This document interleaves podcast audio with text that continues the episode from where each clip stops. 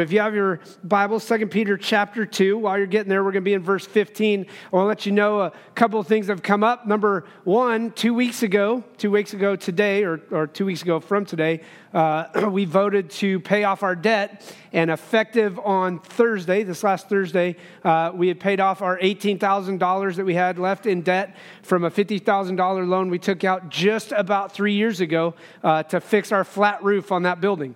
Um, and for those of you who are new uh, and don't know, I've been here, I'm coming up on 10 years. Um, we have spent $300,000 almost, or close to $300,000 on the building, uh, just getting things up to, to standard and up to par. And I want to thank you from the bottom of our heart because the generosity that you guys have been given through tithes and everything else has helped us accomplish a lot. We've replaced every furnace and AC unit except for one. We've got all brand new roofs on the building. So we say the, the, the basics are taken care of, and now we just continue to press forward uh, to try and use our building to the greatest potential that we can, right? We want to use our building because it is just a building. We want to use our building to the greatest way so we can impact the city of Independence in the greatest way possible. So I want to say thank you uh, for your giving. Yeah.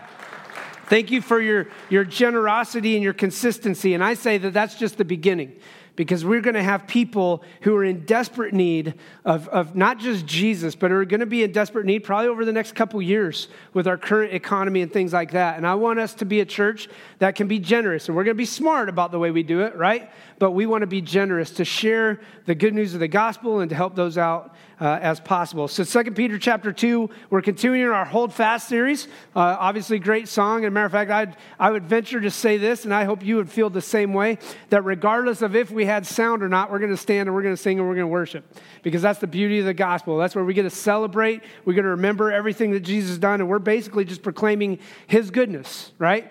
I always say this music isn't about me. It's not about what I like. It's not about what I prefer or anything else like that. As a matter of fact, you would know uh, if you've been here a while. I remember telling my wife, I don't want to do that song. And she goes, Get over yourself because it's not about you. I was like, all right, fair. Second Peter chapter 2. Uh, we're continuing this Hold Fast series, and we're going to be talking about or continuing this idea of the, the, dealing with false teachers and then Jesus' second coming. And I want you to remember this: that Second Peter warns believers in churches about false teachers. That's what he's literally addressing. He says, listen, there's going to be false teachers going to arise. They're going to step up, and he's going to tell them. He tells them all about their lifestyle, which is what we covered a little bit last week or two weeks ago sorry. And he's going to urge Christians, listen, to be ready for Jesus coming. And if we were to sit back in today's kind of climate or culture, we could oftentimes sit back and go, man, maybe, maybe Jesus is going to be coming soon, right? And while we could sit back and go, yeah, maybe, my thought process is we just don't know. We don't know the time or date. The Bible's very clear about that, that no one knows, not even the Son knows. That the Son, when he's told by the Father to go, he's going to come back. And so when I hear anybody sit back and go, I know when Jesus is coming, there's sign number one, you're a false teacher. I'm just going to be clear, right? The minute that person goes, I know when Jesus is coming, eh, right? You remember, you remember the family feud? Name the top five things that you know Jesus is coming. I know it, eh, you know, whatever. So, anyways, um, that was free. So Second Peter chapter 2. I'm wandering here. Second Peter chapter 2, starting at verse 15. Would you stand with me as we read? We're going to read through chapter 3, part of chapter 3. It says this, keep in mind, this is reminding us about false teachers. They have left the straight way and they have wandered off to follow the way of Balaam, son of Beor. Now, I like to say this because if you know the son, or do you know the story about Balaam? Uh, Balaam was uh, on a donkey, right? And it says son of Beor, not son of Eor. So, um, anyways, uh, they have left the straight way, wandered off to follow the way of Balaam, son of Beor, who loved the wages of wickedness. But he was rebuked for his wrongdoing by a donkey, a beast without speech, who spoke with a man's voice and restrained the prophet's madness. These men, these false teachers, are springs without water they are mists driven by a storm. Blackest darkness is reserved for them, for they mouth empty, boastful words. And by appealing, listen to this, by appealing to the lustful desires of sinful human nature, they entice people who are just escaping from those who live in error. They promise them freedom while they themselves are slaves of depravity. For a man is a slave to whatever has mastered him If they have escaped the corruption of the world by knowing our Lord and Savior Jesus Christ and are again entangled in it and overcome, they are worse off at the end than they were at the beginning. It would have been better for them to not have known the way of righteousness than to have known it and then to turn their backs on the sacred command that was passed on to them. Of them, the proverbs are true a dog returns to his vomit, and a sow that is washed goes back to her wallowing in the mud. Dear friends, this is now my second letter written to you. I have written both of them as reminders. I want you to keep this in mind as reminders to stimulate you to wholesome thinking. I want you to recall the words spoken in the past by the holy prophets and the command given by our Lord and Savior through your apostles. First of all, you must understand in the last days, scoffers will come, scoffing and following their own evil desires. They will say, Where is this coming he promised? Ever since our fathers died, everything goes on as it has since the beginning of creation. But they deliberately forget that long ago, by God's word, the heavens existed, and the earth was formed out of water and by water. By these waters also, the world of that time was deluged and destroyed. By the same word, the same word that was used to create things, by the same word, the present heavens and earth are reserved for fire, being kept for the day of judgment and destruction of ungodly men. Let's pray. Father, we thank you uh, for your promise, for the hope we know that you spoke all, all things into existence, and we know that your word tells us there are going to be false teachers, and these false teachers are going to tell us that things are okay, that we can continue to walk in sin and not worry about holiness. But you have given us this letter, just as Peter said, to stimulate us to wholesome thinking to think about what it means to walk in righteousness, what it means to be set apart and to be different, and to remember that you are coming back because you are sending your son Jesus back for us. And so we thank you for that. We thank you for the promise. It's in Jesus' name I pray. Amen. You can have a seat. Well, if you guys remember a couple weeks ago, I talked about a fake watch I bought when I was in Thailand. Now, the beauty of it was that I got a watch that everybody else thought was really expensive right? The first time I said I took it in to the, to the watch guy, I said, hey, I need a new battery. This battery's dead. He's like, ooh, that's a nice watch. It's a Breitling. And I was like, yeah, it's not. It's fake. And he's like, What? And he, sure enough, you know, he replaces the battery and he tells me, Yeah, it's fake. Once I got inside, I could see it. And that's the reality of how you can oftentimes identify a fake. From the outside, they may look realistic, but inwardly, we can tell the difference. And the jeweler knew exactly what the issue was. He said, This is definitely a knockoff because the inside's completely different. And my joke was honestly, right, that it cost me more to put a battery in the watch than I paid for the watch in the first place right? So that's how we can identify a fake. And Peter is giving the believers at this time, when he writes this letter, a reminder and an encouragement. Listen, here is how you can identify those false teachers. Here's what's going to go on. And in 2 Peter chapter 2, we kind of dug into that just a little bit, but we're going to dig in just a little bit more. There are characteristics that we see here in 2 Peter that help us out. And these characteristics are, are the truth, right? These characteristics are the hope that we can have where he's saying, hey, here's, here's how you identify him, and here's what you need to be prepared for. Here's the direction we're going to be going. So he's giving these believers hope. Now, I want you to keep this in mind. And a matter of fact, I don't think I even have this on the slide, but I want you to remember this false teaching leads to false hope. This is our big idea. If you remember anything, I want you to remember this. False teaching leads to false hope. But God's promises, or God promises hope in Christ and his second coming, right? False teaching leads to false hope, which is what Peter unpacks, right? That these guys who are teaching false things are presenting a false hope to people who, who are looking for answers and directions in life, but yet at the same time are chasing a false reality, something that is completely fake. As a matter of fact, this last week, right, we just had we just had Halloween.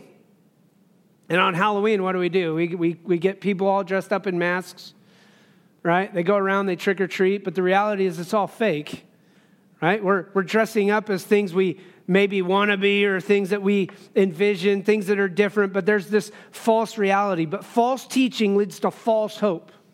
But listen, God promises hope in Christ and his second coming. That's the important thing. So here's what I want to do. Starting in verse 15, I want to talk about the characteristics that we've already started to, to look at earlier in 2 Peter chapter 2, the characteristics of false teachers. It's important that we identify these. Number one, it says this in verse 15 they have left the straight way.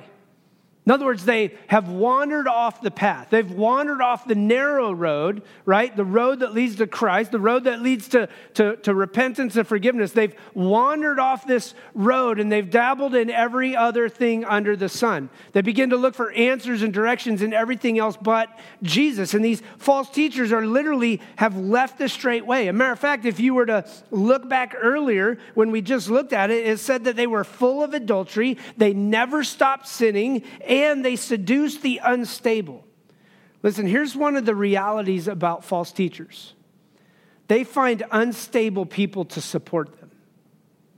In other words, I would even say it in this way when you have a person who claims to be a follower of Jesus and begins to teach false things from Scripture, they usually find unstable people who don't spend enough time in the Word. And this is what I would always say. This is, matter of fact, this is, this is my coaching or my encouragement to you.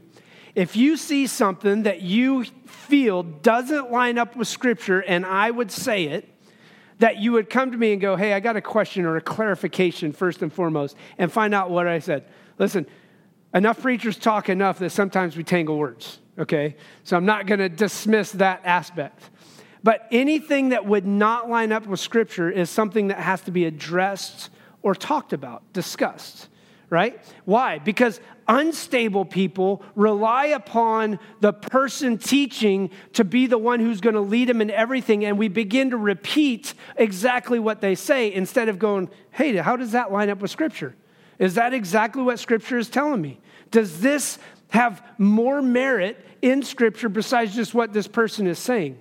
All right? So it's important because they left the straight way. And listen what it says. They wandered off to follow the way of Balaam. Now, I just talked about this just a little bit, but I want you to understand what's going on here.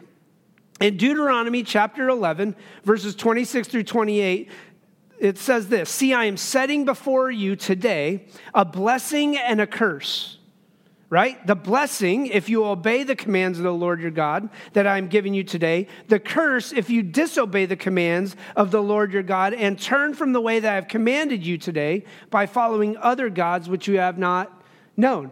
So that's the wandering from the straight path. But then it says this it says that these false teachers follow the way of Balaam.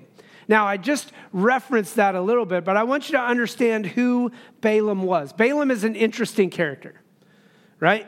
He was hired by Balak, the king of, of Moab, to stop the Israelite invasion. The Israelites are moving into the promised land. This prophet shows up, Balaam. Balaam is supposed to be a prophet for the people of Israel, but he's hired by Balak, the king of Moab, to, to basically stop the invasion upon the Moabites. And so Balaam consults God on what he was to do. But listen, here's what happens when you read about Balaam Balaam chose his own way. God tells him to do something. Balaam says, Nah, I'm going to do my own thing. This is a prophet, right? A prophet is one who was supposed to speak on account of or in the to speak the words of God. And so he agreed to prophesy at the bidding of Balak. Listen, in return for personal gain. In other words, money. Hey, I'll pay you this much money if you'll just prophesy against the, the nation of Israel. And so Balaam does. Balaam steps up and he basically decides he's going to follow his own way. And on the way of doing that, he begins to go down the road. And listen, here's what's crazy is that God sends an angel to stop Balaam. And if you know anything about the story, it's, he doesn't see the angel. This angel of the Lord appears on the path to stop Balaam, and the donkey sees it. Now, I had a pastor when I first, uh, when I first did an internship in uh, Springfield who came up to me. He was a King James, uh, he uses a King James Bible. And he said, Hey, what do you think about the sermon title? When Balaam's donkey started speaking, he should have listened. And you could put that in King James Version, right? If you know King James, right? And, and I was like, oh, dude, you're going to get fired. that was my first thought. Oh my gosh, you're going to get fired. He goes, I wouldn't really use that as a sermon title, but I just think it's great. I'm like, are you going to read it out of the King James? and of course he did. But it was just one of those things. Listen, it, This is the whole idea here of, of like dumb and dumber, right? The, the, the Lord shows up and the dumb donkey actually sees something that the prophet can't even see. And then what happens is the donkey tries to go around the angel or avoid the angel, and he smashes Balaam's foot in a wall. And Balaam gets off his uh, gets off the donkey and whips the donkey. And the donkey speaks and basically tells him, and all of a sudden it's like, oh. And then Balaam sees the angel of the Lord. And so, listen, it's important for us to understand what happens with these false teachers because when the donkey spoke, he should have listened. Like he should have listened a long time ago. But listen, Balaam loved the wages of wickedness and was rebuked for wrongdoing. So it's important that we identify what's going on because he says that they follow the way of Balaam, who loved the wages of wickedness, but he was rebuked for his wrongdoing by a donkey. And listen, it says, who spoke with a man's voice and restrained the prophet's madness. False teachers will go into the direction of madness and chaos. They will mislead people, oftentimes unstable. And so it's important. Listen, they have left a straight way. Number two, here's a characteristic we see they are springs without water.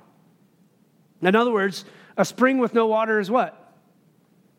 It's useless, right? It's dry. You're not getting any nourishment. You're not getting any uh, water. You're not getting any sustenance. You're not provided any sort of, of, of, of thirst quenching ability. Matter of fact, in John chapter 4, it says that Jesus answered, Everyone who drinks this water will be thirsty again. It's talking about the woman at the well. But listen, whoever drinks the water I give them will never thirst. Indeed, the water I give them will become in them, listen, a spring of water welling up to eternal life. Do you hear what he's saying? These false teachers are springs without water. But listen, anybody who is in Christ, anyone who has put their faith and trust in Christ, anyone who has followed Christ, admits and confesses and repents of their sin and follows Jesus, has a spring of water that's welling up inside them because they have eternal life in Christ. And that's the spring that is everlasting. It's going to be given forever. John chapter 7, it says, The one who believes, Jesus said, as the scripture said, In me will have streams of living water flow from deep within. So it's important that we keep in mind that these false teachers, number one, they have left the straight way. Number two, they're springs without water. Number three, it says they're mists driven by a storm. Last year we were hunting and uh, this fog came in. And I mean, it was thick fog. This isn't a normal Wyoming fog. Like in Wyoming, it's usually so dry. We don't see a lot of fog. But this fog came in. I mean, you couldn't see 30 yards in front of you. And in the midst of that, we were down hunting and we know enough of the land that we were able to get out. But we happened to earlier had passed two four wheelers on the side of the road. Well, we left that day and saw the two four wheelers again, no big deal. Well, we came back the next morning and still saw the two four wheelers. I was like, uh oh, that's not good. And about 30 minutes later, we hear three gunshots, which, if you know anything about hunting, when you hear three gunshots, that's distress signal. Hunter's lost. And what had happened is these guys had gotten into this thick, dense storm, this mist that was just kind of around them, and they got lost. They got turned around. They got an elk down, and in the midst of getting the elk down, they lost where they were at. And I don't know how, because in today's world, we got GPS, you got phones, you got everything else. But they were lost. They ended up spending the night out overnight, dropped to like 20 degrees, they built a fire in the rocks, stayed warm, and they got out earlier that day. But listen to what happens. Just like mists that are blown around by a storm is exactly what happens with a false teacher. And listen to what it says it says that the blackest darkness is reserved for them. In other words, it's important for us to understand that teachers are held to a higher standard. And when somebody begins to teach false things, that God begins to turn his back on what they're teaching. And he says, Listen, when you go away from me and you go away from the truth of my word, then the blackest of all darkness will be reserved. And here's the reason why. Because in God, or God is light, in him there's no darkness. But if I am in the midst of darkness, that means God is nowhere around. And so these are the characteristics we continue to see. Number five, they have empty words. This is what it says These men are springs without water, mist. They mouth empty and boastful words in verse 18. And by appealing to the lustful desires of sinful human nature, they entice people who are just escaping. So listen, these empty words that they mouth mean nothing. In other words, they're very good at being a used car salesman.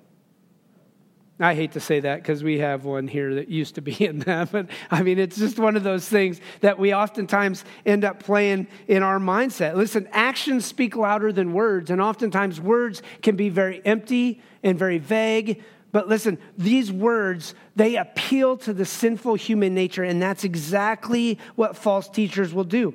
They mouth empty, boastful words, and by appealing to the sinful human nature. Listen, here's the truth about Christ here is the truth about what Jesus wants to do Jesus comes in and takes over.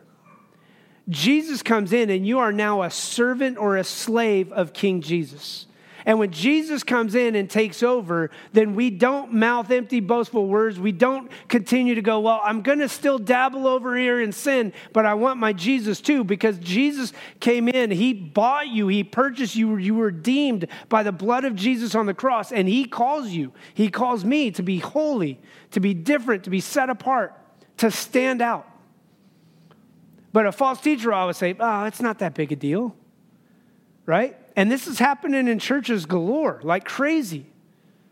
Continue to walk in your sin, you're okay. No, you're not. Right? That's the biggest lie you could ever have.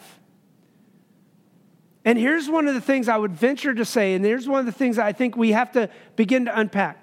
If you can walk into sin and you have no remorse, regret, dissatisfaction, or conviction from the Holy Spirit, you should seriously consider your salvation.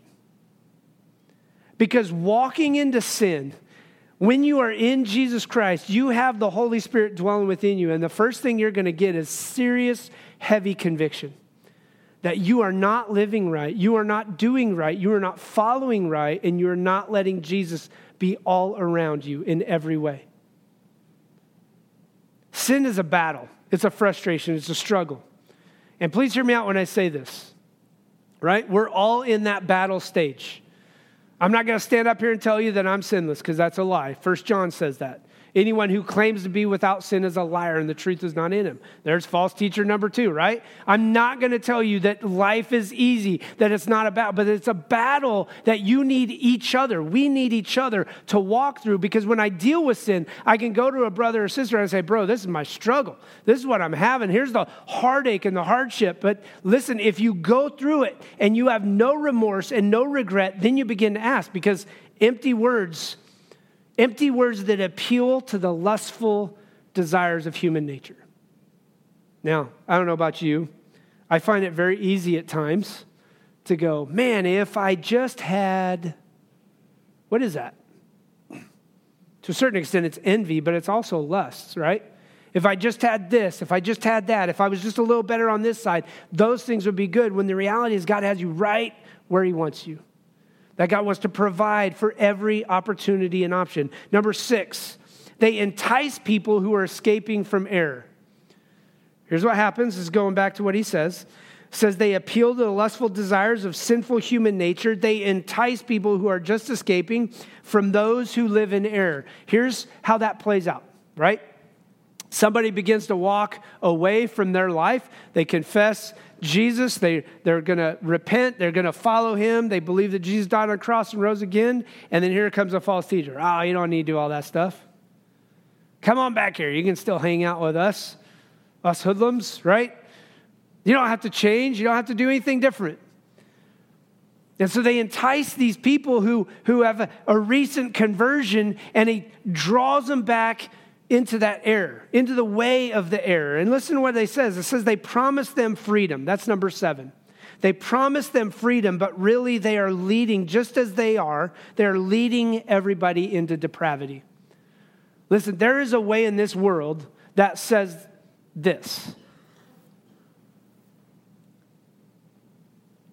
freedom, if God really loves you, he will let you do what you want. That's true freedom. Be who you are. Right? But here's what Scripture says All we like sheep have gone astray, each has turned to his own way. For the wages of sin is death, but the gift of God is eternal life. And when we play this out, what false teachers do is they promise this freedom. You have freedom to do whatever the heck you want. But here's the truth that when we do what we want, oftentimes we chase after the sinful desires. And when we chase after the sinful desires, what we end up finding is that we're enslaved to the sin within us. It's easy. I've never, I'm never going to deny this. It is easy to continue to walk in sin. It is difficult to allow Jesus to sit on the throne in every circumstance and situation. It is difficult to listen to the Holy Spirit, especially, listen, if you're not if you are not in a daily relationship with Him, if you're not growing and investing in your life, it is easy to walk into the sin that so easily entangles. Galatians chapter 5, I'm going to read it real quick just so you can kind of get what's going on. But Galatians chapter 5, starting in verse 1, it says this It is for freedom that Christ has set us free. Stand firm then, and do not let yourselves be burdened again by a yoke of slavery. See, I don't know about you, but my lost friends will always tell me things like this Well, yeah, God just doesn't want you to have fun. Okay. That may be a legitimate concern on your part, but what I can tell you is this that the freedom that Jesus offers has been a lot more fun and fulfilling than all the crazy stuff that I did before I was a follower of Christ that Jesus' freedom is a freedom that gives me life and life more abundantly, whereas the freedoms that so many people talk about is in reality leading them into depravity, and that depravity leads them down a road that they just continue to dig a, deep, a hole deeper and deeper. And then they go, I don't know why my life's so messed up. Well, I do. Your life's so messed up because you continue to follow your own way instead of following Jesus, the way, the truth, and the life. And so those are the seven characteristics that, that, that Peter wraps up with right here. But listen, it says, if they had escaped the corruption of the world by knowing our Lord and Savior Jesus Christ and are again entangled in it and overcome, they are worse off at the end than they were at the beginning. So here's the reality, right? That if you're a new believer, listen, Satan is going to come at you hard and heavy. And oftentimes he's going to put people in your life that are going to speak falsehood and false hope into you, saying, You don't need to change. You don't have to do anything different. Like Jesus loves you. Yes, Jesus loves you, but Jesus has a standard. God has a standard. And here's the reality of what we're seeing here is that those who don't follow the standard, those who don't follow the law, those who don't live up to what Christ has called them to, right, are going to walk into the depravity because God says, I will turn them over to their depravity. Romans chapter 1. Like there's a point in time where God continues to work and work and work and work and work, and the rejection over and over and over again finally says, Fine. It's not that God doesn't love you, God still loves you. But there's a point in time where God says, Fine, you're just going to go and wander off and do what you want to do. I'm going to let you go. And that's exactly what happened with the Israelite people. God says, You guys want to walk in sin? Fine, you're going to walk in sin. For the next 40 years, you're going to walk in a barren desert wasteland. And so, listen, when you're dealing with sin, and that sin is the very thing that you chase after and you chase after and you chase after, and then the question goes, Well, I don't understand why my, life, my, why my life is a barren desert wasteland. Because you continue to chase after sin instead of running after the Lord. And listen, you don't have to run far because Jesus is right there. Jesus continues to pursue you. Even in the midst of your sin, he's pursuing, he's pursuing, pursuing. All you got to do is turn around. And so here's three truths I want you to remember based off this, and we're going to jump into chapter three. Three truths to remember when dealing with this because it's important. There's, there's a reason why what's going on here in this text. Paul's warning them of the false teachers, right? But then he wants to remind them of these things. Number one, that Jesus is coming back. This is the utmost priority in Second Peter, that Jesus is coming back. False teachers have arisen. They're saying Jesus ain't coming back, but listen to what he says, and I want you to remember this, all right? Here's the three truths to remember. Number one, recall the words of truth. Listen to what he says in verse one Dear friends, this is my second letter to you. I have written both of them as reminders to what? stimulate you to wholesome thinking. So here's this recalling the words of truth. He wants to stimulate the believers to holy thinking, to be separate, to be wholesome, to be set apart, to be righteous, to walk in the ways of truth. So Peter writes this letter to these people, these believers, to stimulate their wholesome thinking to be reminded of the truth of God's word. Recall the words. Listen to what he says too. Recall the words of the prophets and the commands of Jesus. That's what he says in verse 2. I want you to recall the words spoken in the past by the holy prophets and the command given by our Lord and Savior through your apostles. Here's the command Jesus told the apostles at the point where he's going back to the Father at the ascension, right? That he would come back. That's a promise. So when I'm doubting or discouraged or struggling through these situations, I have to recall the words of truth. What's the words of truth? What the prophet said and what Jesus promised. Because Jesus promised he was going to come back. And all the apostles, all the letters, even with Paul's letters, talk about Jesus coming back. And then we see in Revelation that it's a promise as well. There's a lot of things we can't understand or necessarily know completely in Revelation because it is futuristic, but we know that Jesus is coming back. And so I remember the gospel is a constant thing in my life. That I recall the words of the prophets, that I recall the good news of Jesus because Jesus' death on the cross is the good news. His death, burial, and resurrection purchased my life. He bought and paid for the sins that I couldn't pay for on my own. And it gives me the hope that in some future point, whether by my death or Jesus coming back, that I will be with him forever. See, scripture declares Christ returned repeatedly by the prophets, by the apostles, and by Jesus himself. So when I'm dealing with or remembering what's going on, I have to remember these truths. Number one, I recall the word of truth. Number two, I have to remember that scoffers will rise, that people are going to come back. Matter of fact, look at what it says starting in verse three. You must understand that in the last days, scoffers will come, scoffing and following their own evil desires. Matter of fact, it says this They will say, Where is this coming? He promised. Ever since our fathers died, everything goes on as it has been since the beginning of creation. So listen, here's the same question that maybe some of your friends, oh, you really believe that Jesus is coming back? Like time continues to go on. My father went through life, their father went through life, this father went through life. All these fathers have gone through life, and it's the same old, same old. And that's exactly what's going on currently. That's why when people say, You really believe Jesus coming back? You better believe it with all my heart. Why? Because Jesus promised it. Just as Jesus promised that he was going to go to the cross, that he was going to die for my sins, and he was going to rise again, he promises he's coming back. And you better believe if three already added up, the number four is coming. So listen, scoffers are going to rise. And listen to what it says in verse 5. They deliberately forget that long ago, by God's word, here's the important thing to understand, right? By God's word, all of heaven and earth were created all of everything, right? Go back to Genesis chapter 1. In the beginning was the Word, or uh, in the beginning, God created the heavens and the earth, and He did it through His Word. Excuse me. But it also says that was formed out of water and by water. but in verse 6, it says, By these waters also the world at that time was deluged and destroyed, which is referencing the flood.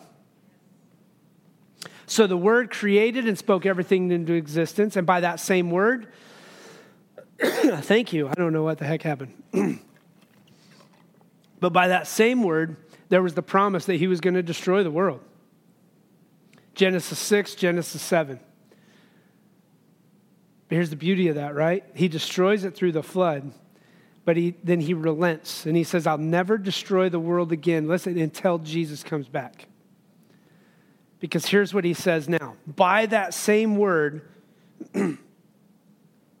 by the same word, the present heavens and earth are reserved for fire, being kept for the day of judgment and destruction of ungodly men. Here's what's important to remember we talk about scoffers rising, and here's the last thing you have to remind yourself of God's promises. in Revelation chapter 20, it says that when Jesus comes back, that the earth will be destroyed at one point, and there's going to be a new heaven and a new earth, right? And that everything else that existed is gone. The sun and the moon and the stars, they're not, they're not going to exist anymore because God is light. And it says that God lights up the heavens. That's the very glory of God. And so when we talk about this, right? When we think about false teachers and the darkest darkness being reserved for them, and yet God is light, that, that He promises that this is what's going to happen. And while some people may sit back and go, oh, come on, you really believe that? Listen, everything that Scripture has shown has lined up. Everything that Scripture teaches has happened. Everything that God said would happen is going to happen because it's already happened in some circumstances and instances, and everything that hasn't happened yet will happen because God promises it's going to happen. And so it's important for us to understand and hold fast to the truth of what God teaches us in Scripture because as we hold fast, it's the idea of just as a pirate would go through the ship or through the, the storms. You ever hear the stories where they would literally tie themselves to the wheel as they would go through the storm so they wouldn't leave? They were holding fast to the, to the stir, to the, to the whatever, the, the stupid wheel. I just lost it. Dad gumming, I can't remember. it. I was in the Navy too. That's a bad Navy guy. Um, golly, ship's wheel, whatever it is. But they were, what? Thank you, helm. Good grief. I'm brain dead. but they would tie themselves to the helm so they could get through the storm. And listen, that's exactly what it means when we talk about holding fast. But what we're tying ourselves to is to God to Jesus Christ, to the truth of His Word. Because when we go through the storms, when everybody's casting doubt, when the mist and the fog is all around, because they're like mists that are being blown around the storm, that we hold fast because we are anchored to the truth of God's Word. We are anchored to the Savior in Jesus Christ. And we have the hope that when the Father says it's time, Jesus is going to come back and He's going to redeem and restore all things. And here's my question Where are you at? Do you feel like maybe you've been misled by false teachers? Maybe you've given into this idea of, of, of our culture and economy that just says it's okay, everybody's going to be all right in the end. Or have you placed your faith and trust in Jesus Christ, his death, his burial, and resurrection for your sins, for my sins, so that I can walk in new life? That I can experience the life that Jesus promised, the abundant life that He says, I will give you because I will provide in every circumstance and situation. Let's pray. Father, we thank you for your goodness. We thank you for your mercy in sending your son Jesus. And we know, we know because you tell us that scoffers are all around us, that there are going to be some who try and mislead us and lead us in the wrong direction. Maybe they try and lead us down that dead end road or through the road closed sign, who knows? But God, we know that you are faithful, that your word is true, and you call us to hold fast to you, our anchor and our hope. It's in Jesus' name I pray. Amen.